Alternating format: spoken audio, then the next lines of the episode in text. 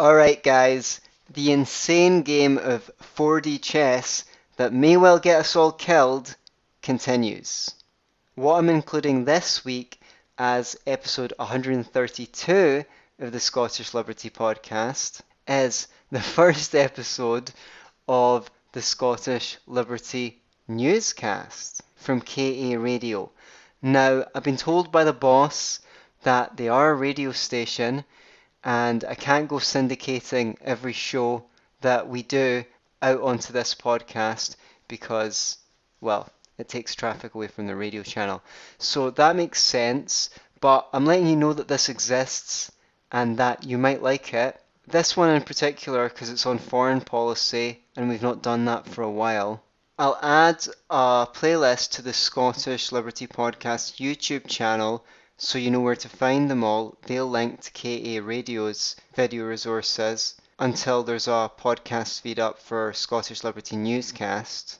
Because our news shows do about a third less well with our audience on this feed as our shows with guests and when we do a deep dive on a topic, we thought it might be fun to keep them separate, mix it up a little bit. So I really hope you enjoy the first episode of the Scottish Liberty newscast from KA Radio. Good evening, or whatever time of day it might be where you're listening. This is Tom Laird of the Scottish Liberty podcast, now broadcasting on KA Radio to you all with my co-host, as always, Anthony Samaroff. How have you been, Anthony? Yeah, it's been a good week. I'm working hard, but you know who's always working hard? At destroying our liberty.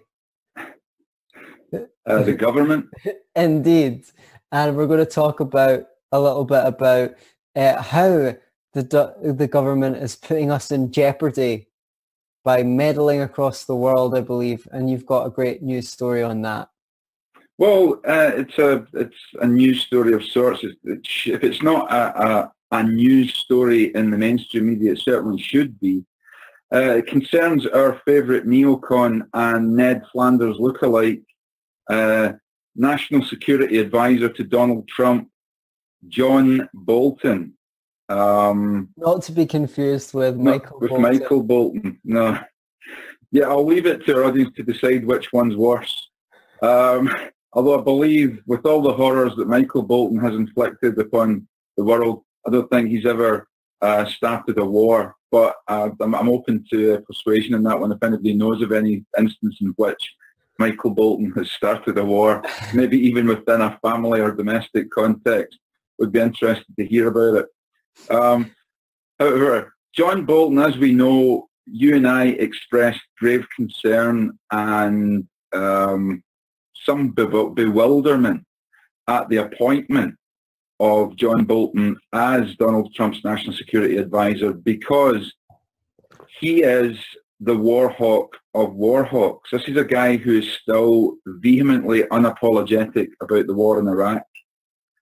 And it looks like he is fixing and spoiling for a fight with uh, Iran.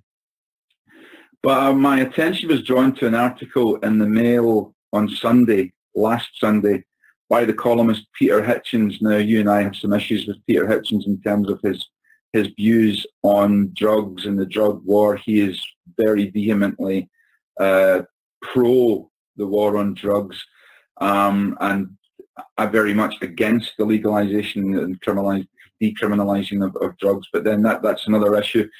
But on on the, the, the issue of uh, overseas intervention, he's usually pretty good and he drew attention to an article in which John Bolton uh, was seemingly putting pressure on the OPCW, that's the Organization for the Prohibition of Chemical Weapons, which is not an independent body. It is heavily funded by the American government, uh, among others. So John Bolton put pressure on them to come up with the evidence that Bashar al-Assad had in fact used sarin gas against his own people in Syria. The OPCW uh, could find no conclusive evidence that that was the case. that wasn't good enough for John Bolton, and he apparently and allegedly put pressure on them to, you know, come up with some. Uh, and when the head of the OPCW resigned, um, John Bolton is alleged to, alleged to have said to him, um, "You, we know where you we know where you live, we know where your sons live, we know you have a son here in America. You know, you you can be got at." Basically, is uh, is what he's alleged to have said. Now, John uh, Bolton, uh, I stress, denies these allegations, but it's something that I could readily believe. He's he he certainly has made no bones about the fact that he believes in an interventionist policy, and he certainly made no secret of the fact that he he wants regime change in Iran and he's prepared to go to war to do it. Anthony. Yeah, there's so much that we could unpack here. One thing is John Bolton has gone on TV and when pressed about why America has, you know, whatever 130, 150 countries that they've got military bases in, um, said, "Oh, you know, make no mistake, we're we're not there for them. We're there for us." So he's very much uh, he believes, or at least, I yeah, he really believes that America should be the policeman of the world, the world empire. Yeah. Whether he thinks that's a force for good in the world or he doesn't care whether it's a mm. force for good in the world or not because the main thing is that America's top dog, I don't know. If so, I fear, well, it seems evident that what he thinks is in America's national interest is far from in America's national interest. The term mm. blowback for being yeah. for getting attacked uh, in response to your foreign interventions wasn't dreamed up by lefties who were against American foreign policy.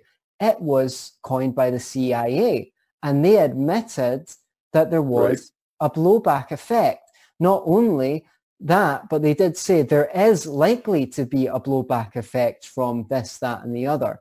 So that's well established, well known, and really it doesn't take much to prove it. You know, if the neighbor came round your house and smacked one of your kids, um, you'd probably want to do something back to them. It's just well, yeah. I mean, how dare they for a start smack one of my kids? That's my job to smack my kids. As goes the old joke. But yeah, yeah, I mean, it would it would definitely piss you off. So it's no, yeah. you should be under no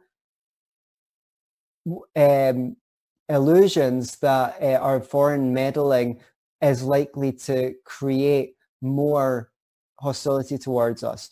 To get more specific on the issue, um, what is the? I think it was something about the. They said that they found these two cylinders in Syria, yeah. and it was very, very tenuous. I mean, I'm not. I tried to read some articles on it, but I I found it, I found them hard to ingest because the there was a lot of facts and the evidence just seemed so uh, they were just a roundabout way of saying when you look at what they're trumping up uh, mm. it sounds pretty ridiculous and that was my main takeaway from reading those articles but what yeah. is the malfunction if people like John Bolton, if he would go to an agency and tell them to find something? I mean, I definitely think this was done in the run up to the Iraq war. It was like, create a dossier that we can use to sell the yeah. war. You know, yeah. that's what they were saying. They weren't saying create some impartial document. They were saying, you know, we want to do this. We may, uh, to be charitable to them, they would say, we think it's in the national interest. To be uncharitable to them, who cares what the nat- national interest is? We want to do it. But what is the major malfunction of these people that they don't care about the evidence? They just want the, uh, they just want evidence to be created to sell the war. What's behind this mentality? Well, I think certainly in the case of Iran, there's there's really old scores to be settled. America and especially conservatives are still smarting from the humiliation of losing their man, so to speak, uh, Shah uh, in the Iranian Revolution when the Ayatollah took over. I think the Americans thought they would manage to get rid of him quickly uh, and re-establish their foothold in Iran. That didn't happen. Uh, when the Iranian, uh, when the embassy uh, was taken over in Tehran and uh, American hostages were taken, again, America was humiliated. Certainly, um, Jimmy Carter looked very weak, looked weak at least uh, in that exchange. Uh, and there was an abortive attempt to rescue, uh, abortive attempt at a rescue mission uh, that went yeah. comically and ludicrously wrong. Uh, and that so America really has still has had had this. They've been nursing this beef against Iran for a long time. Now, don't get me wrong. Uh, it's worth mentioning Iran is, in, by all accounts, quite a horrible and repressive regime. Um, it does look as if there's some evidence that there are certain um, elements within the Iranian uh, establishment who would like to gain control of the Muslim holy sites from the Sunnis. You know, they've, they've, they've toyed with the idea of invading Saudi Arabia and, and getting back uh, Medina and Mecca out of the hands of the of the Sunnis and back into and, and, and into Shia hands. Uh, so there is a lot of saber saber rattlers there. But I think predominantly, by all accounts, from what I hear from people who've travelled in Iran, uh, Westerners that have travelled around, the people themselves are not particularly anti-Western. You know, the regime is. And I don't think that you can win people's hearts and minds by bombing them. And regardless of how clinical you think your war is going to be against Iran, you're going to kill a lot of innocent people. So, and this is, I mean, it's not just John Bolton. Remember, uh, Trump's surrounded by some some hawks. Uh, Pompeo is also of this mindset as well. I don't know. I can't get to the bottom of exactly what Trump. I mean, he when he when he got in or before he even got into power, he was promising that there'd be no more foreign interventions and I know troops shocking. out. Yeah, and now he seems to be succumbing. I mean, I don't know whether uh, Trump is alleged to have said to Bolton and Pompeo and people like this, "Bring me the evidence." Now, whether he meant actually bring me proper evidence or whether he meant just get me evidence. I don't care what it is, get me it, and uh, you know, and we and we'll go for it as long as it's convinced them. No, they're they're they're they're trying to they're they're constantly trying to pin things on Iran. Recently, Iran is accused of shooting down an American drone, um, which could be construed as an act of war. It certainly would be for anybody like uh, John Bolton, who's keen to go to war with it anyway. Um, they've escalated the amount of troops in that area. The Americans have sent a carrier down there and they've sent 2,000 more troops. So it looks like they're preparing for something. They're now accusing Iran. You'll be aware that uh, in the last couple of weeks, some oil tankers were alleged to have been attacked in the Gulf. And I think it's the Gulf of Oman, but I'm not sure. The uh, the Americans are accusing the Iranians of doing this and having uh, used mines to blow holes in these uh, oil tankers. However, the Japanese owners of the oil tankers have commented and said that the damage that has been inflicted on the tankers is completely inconsistent with that kind of attack. Um, so that so they're not buying that, it's Iran that's responsible. Certainly, Iran is involved with and does sponsor certain groups in that part of the world who are uh, violent and they are terrorists and they are involved in conflicts with already with Saudi Arabia. Uh, there's there's groups in Yemen who are being funded by Iran. Hezbollah, as we know, is funded by Iran. But this is, and and of course, let's not completely rule out Israel's role in this in terms of um, Israel sees Iran as a major threat to its existence. Whether that's right or wrong is a matter for other people to decide. Um, they at least live on the doorstep. It's their neighborhood. But Israel, as usual, wants to rely on American support, and I think they would like to get America involved in any, uh, in, in, as they see it, neutralizing Iran. So well, it's, it's turning into what I would call an extremely volatile and potentially dangerous, lethal situation over there. Well, it's not just you think that Israel uh, would like America to get in, uh, involved in Iran. Uh, obviously, uh, Benjamin Netanyahu, while Obama was in office, went to America and mm. delivered a speech to the Senate or Congress. I can't remember which house it was now. Some bunch of guys, some bunch of old white men. Yeah, urging them, urging them for military intervention in Iran. Didn't even go to Obama. Didn't even go to the president. Went. That's right. And that yeah. was uh, that was pretty shocking. So you said one thing that the regime in Iran yeah. is uh, anti-American or anti-Western, even though the people aren't. But they've got they've had good provocation unfortunately, to be anti-Western because of all the noises that America's been making. Yeah. I mean, well, let's let, the, the, yeah, let's even just let's even just go back to the fact that America destabilized and uh, and basically overthrew a democratically elected government in Iran to to to put uh, to give more power to Shah Pahlavi uh, and that's probably what directly caused the Iranian Revolution and for the religious theocrats to, to, to get into power. So uh, there, it's conceivable that Iran was and would be a much more contemporary kind of country um, if not for Western intervention. It could be conceived, conceived they'd have a liberal democracy.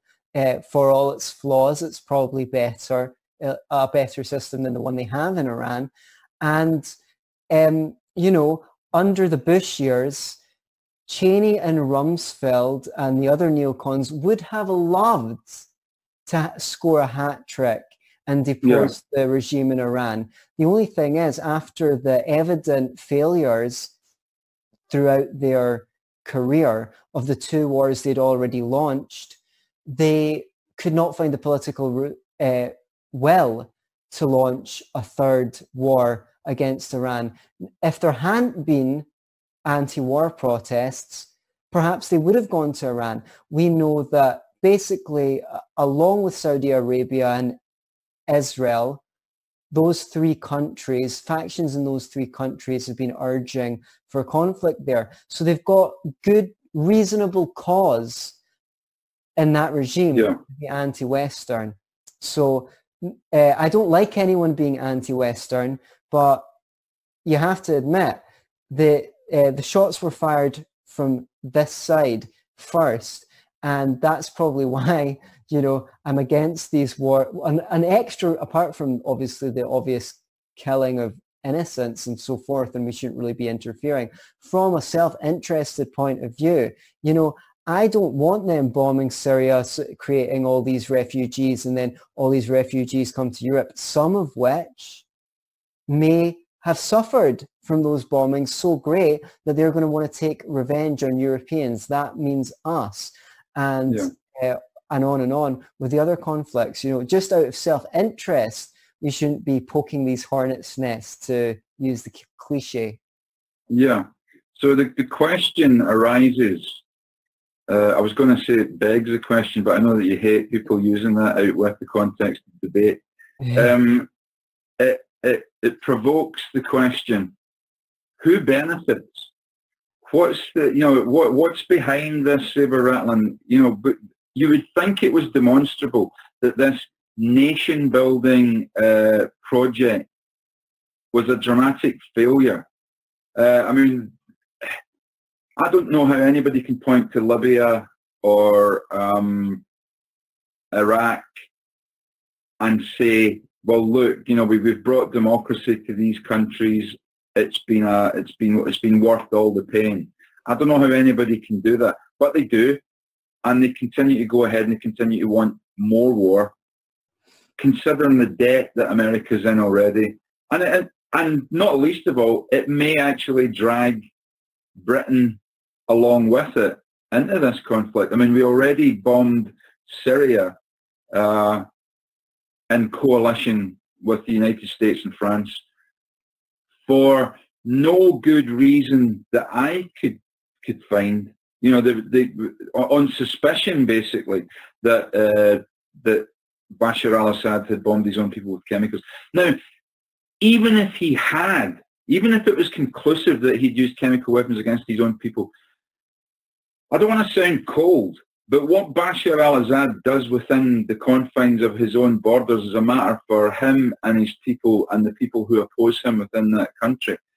I don't see that it's really any of our business. Um, but I don't know, is there a case for humanitarian intervention, if you could call it that?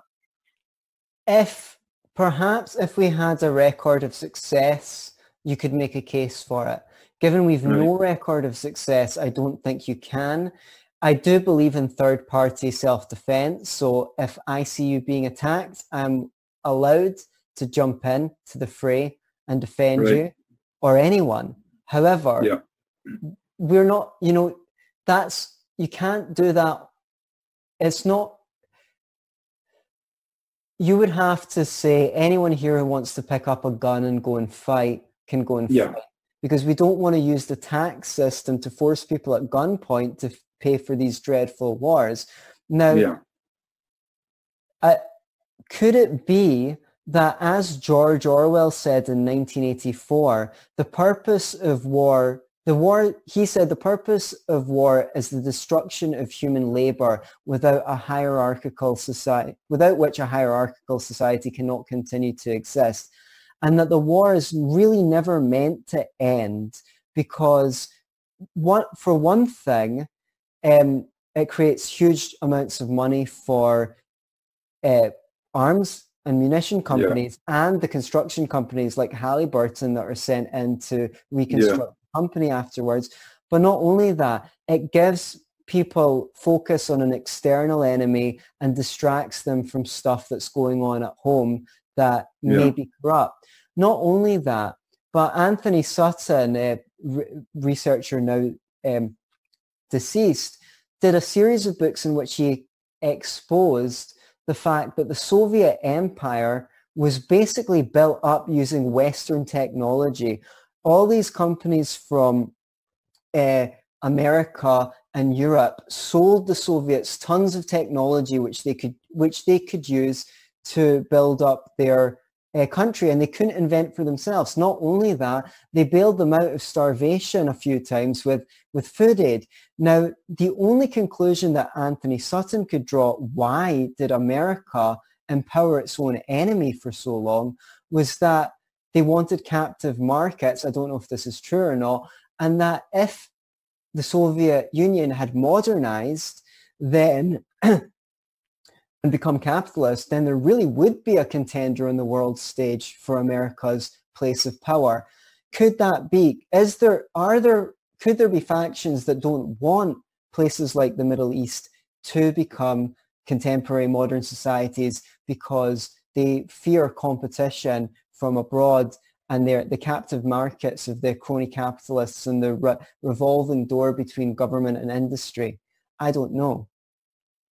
It's it's it's perfectly possible. I mean, I I I believe that the you know that these intrigues do uh, do do continue. Uh, I think it's uh, having visited uh, Democratic Republic of Congo briefly uh, about ten years back. I know that that's a country, a huge country with massive mineral wealth, um, completely self-sufficient in anything that it needs. And if it had a stable uh, regime, if it had a stable free market regime in power, it could be another India or another China within a matter of 10 years. And there could be elements in the West who don't want that because they, they, they really fear um, the results of that for uh, Western markets. Um, but I, I, again, that I don't have any proof for that. It is just something I suspect and something that just seems to make sense uh, to me that they, we, we, we don't want these countries to, to develop into powerhouses. And there's, there's every possibility that that could happen with Iran. I mean, let's, while we're on the, the, the subject of, of, of, you know, regimes and uh, reprehensible regimes, I, I don't see as bad as the Iranian regime is, I don't see it as being any worse than the Saudi uh, regime. I would suggest that the Saudi Arabian regime is significantly worse yeah. than the Iranian one. Well, and, it's an absolute monarchy uh, and a theocracy. And they throw gays off buildings and they do, uh, their treatment of women is horrendous. Um, you know, they, I think they have the death sentence for apostasy. And there, uh, I mean, anyone can Google. Yes, they do. They do. So, yeah, they, so it's far more. They put to death a 13-year-old boy for converting to Christianity. So they're so they're far more repressive than Iran is, and we consider them our allies. I'd like to come back to Saudi Arabia shortly because there's actually some good news on Saudi Arabia. Okay. But one person, one group that benefits from regime change potentially in Iran is surprisingly Al-Qaeda as uh, argued by Robert Gaines and Scott Horton uh, in this article entitled Attacking Iran Would Unleash Chaos on the Middle East on the website nationalinterest.org. They say, undeterred by decades of carnage and the disastrous outcomes of prior conflicts, ideologues within the Trump administration are clamoring for military action against Iran. The exact basis for this escalation varies. And uh, the, the, in spite of Iranian compliance with the Non-Proliferation Treaty, Joint Comprehensive Plan of Action, the Iran nuclear deal, and their safeguards agreements with the IAEA, other pro-intervention voices decry Iran's alleged sponsorship of terrorist organizations or cite a general concern for US interests in the region as a pretext for action. Now, I was just trying to get to the relevant section in which uh, basically Iran are Shia Muslims and mm-hmm. Those are the enemies of Al-Qaeda. Do you know what type of Muslims Al-Qaeda are? Are they are they Alawites or are they um, it's a specific Saudi brand of. Uh, is it Wahhabi or is I, it? I, I, I'm not sure whether they're Wahhabi or Alawite. I think yeah, I think they're Wahhabi. Yeah. Um, I know that they make excellent. They make excellent bar snacks. right. uh, I think Wahhabi is the Saudi Arabian regime, which, by the way, opens schools to teach that militant form of Islam all over the Middle yeah. You know. Yeah. So, so um, one of the interesting things is I believe that the, that Iran supported, in fact, the foremost adversary of Al-Qaeda in Afghanistan, the, the Confederation of Warlords known as the Northern Alliance. In September, after the September the 11th, 2001, the Iranian government handed photocopies of 300 passports associated with suspected Al-Qaeda members to the United Nations. Of these 300, many would be forcibly deported back to Saudi Arabia and other Arab countries. In addition to, in an additional gesture of goodwill, the Iranian regime off, offered to provide search and rescue support, humanitarian relief, and targeting assistance in the fight against the Taliban and Al-Qaeda to then Deputy Secretary of State for Near East Affairs Ryan Crocker. America was initially receptive, accepting Iranian assistance in the Bonn Confederate Conference that oversaw the creation of the post-Taliban Afghan government. Special Envoy James Dobbins would later state that the Iranians were, in inverted commas, comprehensively helpful in the post-9-11 period. Despite being rebuffed, we should add, uh, by George W. Bush's Axis of Evil speech, the Iranians nevertheless doubled down on their commitment to positive bilateral relations with the United States. These are facts that we didn't necessarily know that Iran actually helped America in the beginnings of the war on terror. Well, we, uh, as they euphemistically yeah. named it. Uh, in a memorandum personally endorsed by Ayatollah Khamenei and delivered with the aid of Swiss diplomat Tim Guldimann, the Iranian government offered to assist the United States in targeting al-Qaeda, submit to full transparency in its nuclear energy program, cease support for Palestinian groups, pressure Hezbollah into transitioning into a purely political organization and recognize right. the two-state concept for Israel-Palestine put forth by the Arab League Beirut Summit. Though false attribution of the Al Qaeda attack in Riyadh to Tehran, Dick Cheney and Donald Rumsfeld were able to dissuade President Bush from additional talks with Iran. Do you want more? Uh, oh, this yes, bit, please. This bit concerns Bolton. The Undersecretary of State of, for Arms Control, John Bolton, successfully lobbied for the removal of the... I'm sorry, I just, I just, this, the Undersecretary for State for Arms Control You've got to laugh, don't you? It's very Orwellian. He lobbied for the removal of the Swiss intermediary Guldimann, further reducing the hope for future talks. In spite of these setbacks, Iran maintained its opposition to al-Qaeda. From the cache of documents removed from the Abbottabad residence of al-Qaeda slain leader Osama bin Laden, it's known through translated correspondence that many members of the terrorist group who attempted to flee into Iran after the United States uh, invaded Afghanistan were arrested by Iranian military intelligence services. By April of 2003, Iranian forces had captured a high number, a number of high-profile Al-Qaeda members like the architects of the 1998 Kenya and Tanzania embassy bombings. Safi Tanzania. Tanzania. Like some names uh, some names of the people that they arrested follow. You can get this whole uh, article on nationalinterest.org.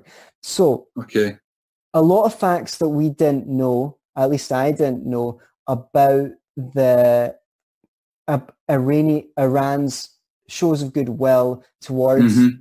the the project of reducing terror early in the war on terror, and more evidence that uh, we really are alienating nations that we should be um, working with. I mean, I'm always reminded by the story that uh, Julius Caesar went in, on his invasions in Africa and would go to a village and kill everyone in the village and stack the bodies high and then go around the chiefs of the neighboring villages and say, come here and look at this.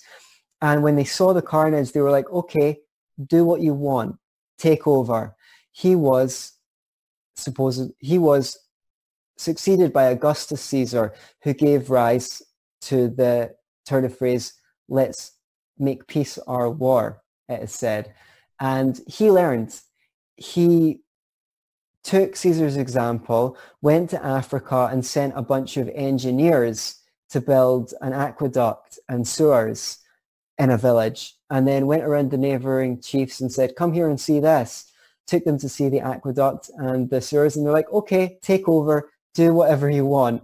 Same reaction, but different means. And I'm wondering if our nations, since we have nations, should actually be talking to these countries about sharing technology, opening up trade, and how we can cooperate. Because as Bastiat put it, when goods don't cross borders, troops soon surely shall.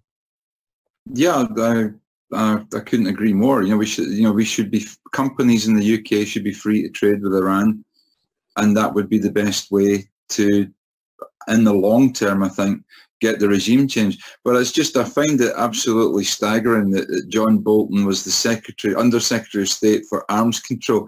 It's a bit like making Al Capone Secretary of State for Prohibition. Do you know what I mean? so. Carry yeah. on. Uh, do you want do you want to say a little bit more about Iran or Bolton? Um, I just it still baffles me why. I mean, I was shocked at the time when he was appointed as national security advisor because it seemed to fly in the face of everything that Trump had said on previously. the campaign trail. He, on the campaign trail. he Yeah, campaigned on a policy of reducing our foreign entanglements. So this again provokes a question. How much power does the president actually have? Is this pushback? Is there a constant battle between the presidency and the deep state, whether it's the CIA, NSA, um, the military industrial complex, or is Trump just, is he a straw man? I don't know. And the thing is, you have to ask why did he appoint these people?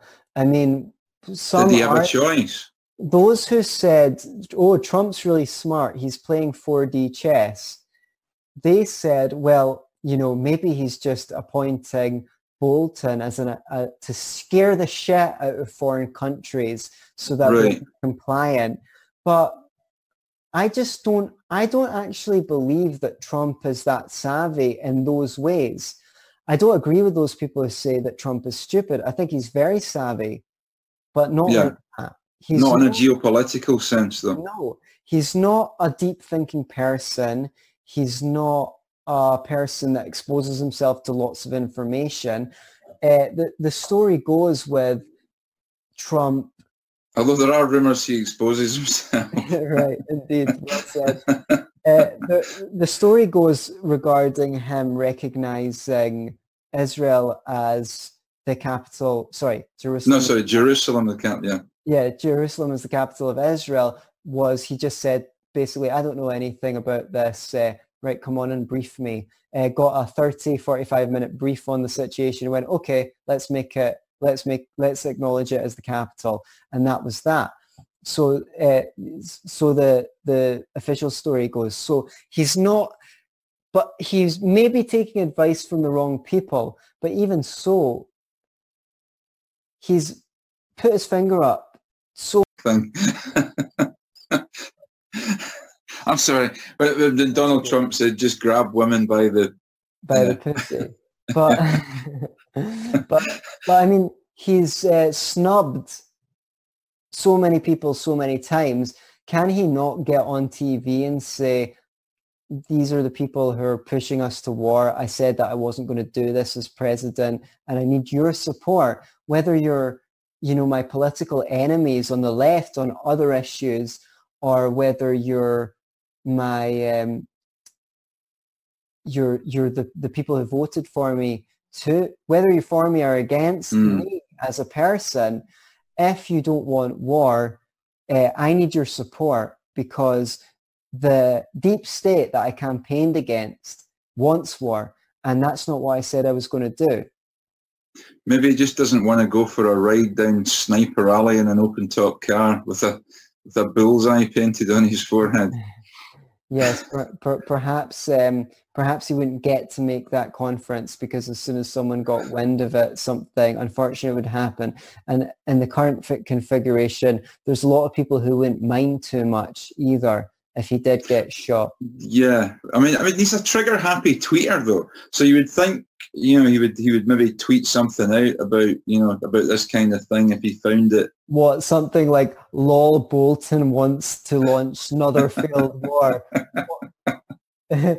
Total loser. He, do, I mean, he, he does. It does look like Ned Flanders has taken over the, the, the national security advisor job. He's a he's a ringer for Ned Flanders. Um, Total loser. Never should have appointed him. yeah, that, if you want if you want to see what blowback looks like, I think that would probably be uh, the very way to go about it. But in all seriousness, I mean, it, it does make you ask these questions. You know, just how how much in control, how much power does the president actually have? Is he merely there as an employee of certain powerful forces that are really in control of the destiny of, of America? I, I, I don't know. I mean, he certainly he campaigned as this independent maverick who was going to drain the swamp and but it's like everything else. Maybe once he got into the office the magnitude of the problem that he was up against has maybe uh, has maybe given him a reality check. Perhaps. i really don't know. He's a, he's a hard guy to get a handle on. I just don't understand why there's more there's not more mainstream criticism of him for not doing what he said he was going to do on this issue. It's funny how the liberal media isn't crawling all over him saying, you know, Trump said he was a non-interventionist. Yeah, whatever. Okay, so maybe maybe he's picking his battles. Uh, that would be the most charitable thing to say. But if he is, he's perhaps picking the wrong ones. It would be nice if he didn't pick the battles that involved bombs being dropped on lots of people. Yeah, I couldn't agree more. And uh, if you uh, if you're out there listening and you have any opinions on this, please let us know. Um, swinging, do we have any? Yeah, swinging okay. over to Saudi Arabia. Interesting. Yeah. The Senate turned out something good for a change. Senate rebukes Trump with vote to block arms sales to Saudi Arabia. This is Marianne Levine on politico.com and it was okay. released on the 20th. Is that today? Yes, it was. Breaking news.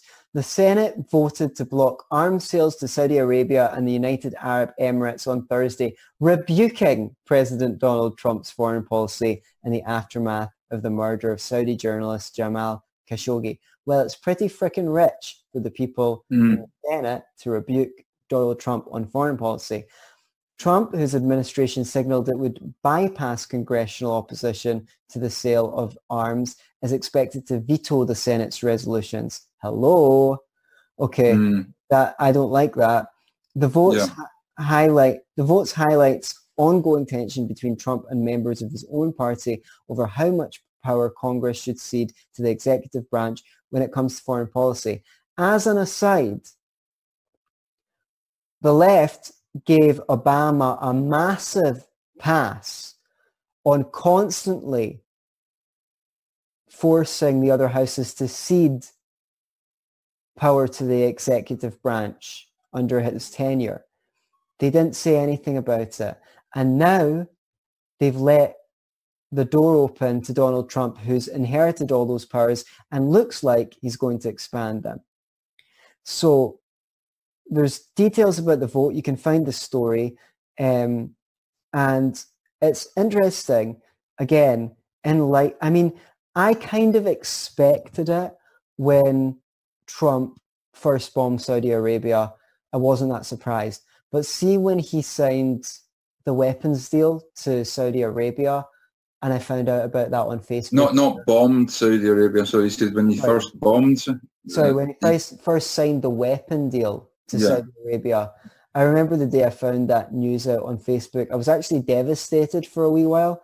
I don't know why, but I was like, oh, because I saw that this was the first um, real. I don't know. It wasn't the first, but it was the real indication that nothing changes. There's no swamp being drained. It's worth yeah. adding that he signed off on the biggest budget, didn't he? So the biggest ever budget after saying he was going to cut spending and stuff like that. And he said, I really don't want to sign this. I'm never going to do it again. But isn't that just a trick that people can play? Oh, well, I didn't want to do this, but they twisted my arm. Like, yeah. You know I mean? I mean, I don't know. I mean, they possibly did twist his arm, you know, uh, to do it. I, I, I really don't know. I mean, he's up against some powerful forces. Okay, well, um, even if they did, um, I just think that he's enough of a public figure that, and he's done enough that he could maybe use his swagger more productively. Yeah. Um, well, we've only got five minutes to go. I just wanted to ask you a couple of things. Have you heard any more on the Julian Assange? Uh, it, that's another thing that seems to be blanket uh, just a blackout on any news whatsoever. Uh, the last I heard, uh, his lawyer had made serious claims that he was basically being uh, denied medical treatment and starved to death in custody. Uh, and it, he was uh, really concerned for Julian Assange's health. And this is another place where Trump kind of backtracked because he was making kind of libertarian noises about the right of people like Julian Assange to uh, to blow the whistle. And now it looks like um, he's he's flip flopped on that one as well. Yeah, I've heard little on Assange, and the thing is, one of the ways that they might get him off if they can, is that at some point Trump made some kind of statement as to traitors, you know, being executed and things like that, and they could say, well, yeah. you're not actually allowed to extradite someone to a country where they're facing a death sentence. Those might not be the specific details, but there was a journalist, sadly, I forget her name, that went to visit him a few times uh, and reported that he was being, even prior to his most recent arrest, and um, reported that he was being horrendously treated. And it mm-hmm. was mm. Bad for her to see the degradation in his state of mental health from the first time she met him to years hence when she met him in the future. Yeah. The thing is, you know, we're meant to have, at least in theory, a government of laws, not people. And if you, the, the more responsibility a person has, the more accountable they should be to having the highest standards, right? Yeah. Of because they're because they've got more authority, they've got more power. Now the state is the institution with a monopoly over the use of force and the most authority, the most responsibility, and therefore should be, in an ideal world, leading the example for its pe- people by the highest standards of ethical conduct. It's more yeah. important transparency and accountability. Transparency and accountability. It's more important than this, that the state follows the law than yeah. that the individual follows the law. As Ra- Ayn Rand put it in one of her essays, a private individual should be allowed to do anything except that which the law prohibits, whereas yeah. a public official should only be able to do that which the law allows and does yeah. not prohibit. So the thing is, we've got this topsy-turvy world where the government spies on us, wants all our details, tells us what to do, and arrests us if we do something it doesn't like, um, even if it's just smoking a plant, let's say. Whereas okay. it's allowed to hide its own dealings from us and if anyone dares expose it, they're apparently the traitor. So yeah. I'm not happy so, with that configuration. Yeah. But anyway, onto something a little bit more like hinted quickly, because we've only got a couple of minutes left. I believe, Mr. Samarov, you've got a new book out. Oh, do I? Yeah, so I do. The paperback of Universal Basic Income For and Against is available. It was available for Kindle for quite a while, but it is revised and I'm very happy with the revisions. Um, I, and where I, could somebody buy a copy of that book? You can get it on Amazon, and it's very, very reasonably priced too. So you can buy an extra copy for your libertarian curious friend or your lefty friend or your UBI curious friend. And I suggest you do that and uh, give it to them. And if they don't accept the gift, whack them over the head with it. okay. Well, that's us uh, for this week. I hope you've enjoyed the show. If you enjoyed it, let us know, and please do tune again, tune in again, same time next week to hear from myself, Tom Laird, and Anthony Samaroff on KA uh, Radio. On KA Radio, no less. Thanks once again for tuning in, and uh, we'll speak to you again soon on the Scottish Liberty broadcast.